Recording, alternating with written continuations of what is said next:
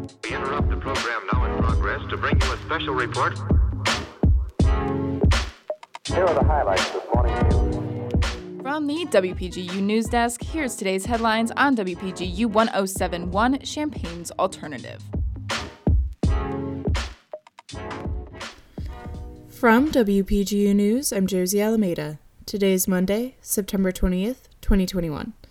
New research from the University of Illinois says that an infection of the original strain of COVID 19 may not make someone immune to its variants. WPGU's Justin Malone has more on what this research means. When someone is infected with a virus, the body produces proteins called antibodies to identify that virus and protect itself in the future. The same goes for COVID 19.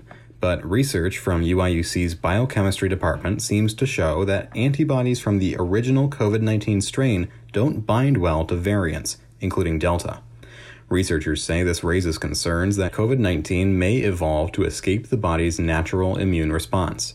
Vaccines, however, continue to be effective against these variants. Currently, the state of Illinois is experiencing a spike in cases of COVID 19, mostly among the unvaccinated. The seven day average of new infections is currently sitting at around 4,000 per day.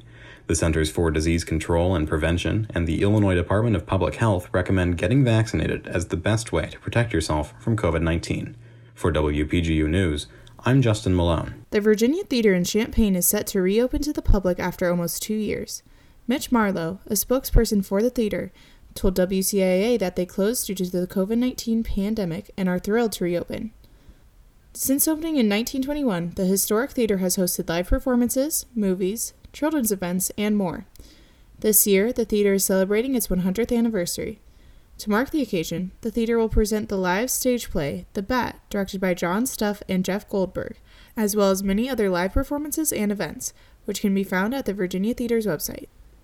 The theater is holding an open house event this Saturday to celebrate the reopening. The event will have live entertainment, food trucks, and a silent movie.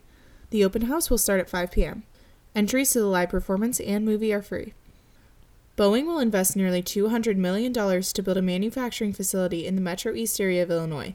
The facility will manufacture an unmanned carrier based aircraft for the Navy. The facility is set to be built at the Mid America's St. Louis Airport in Mascoutah. The airport already houses another Boeing facility.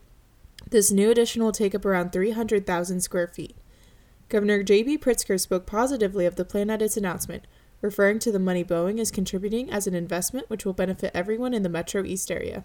It is terrific to be here celebrating a new investment, an exciting new investment here in the state of Illinois. The facility will bring in at least 150 new employees.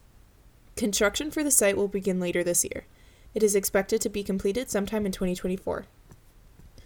Tickets are now on sale for October events at the Krannert Center for the Performing Arts.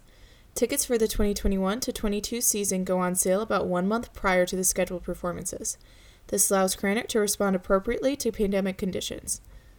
Some October events to look forward to include the 48, a playwright festival where the whole production is put together in two days.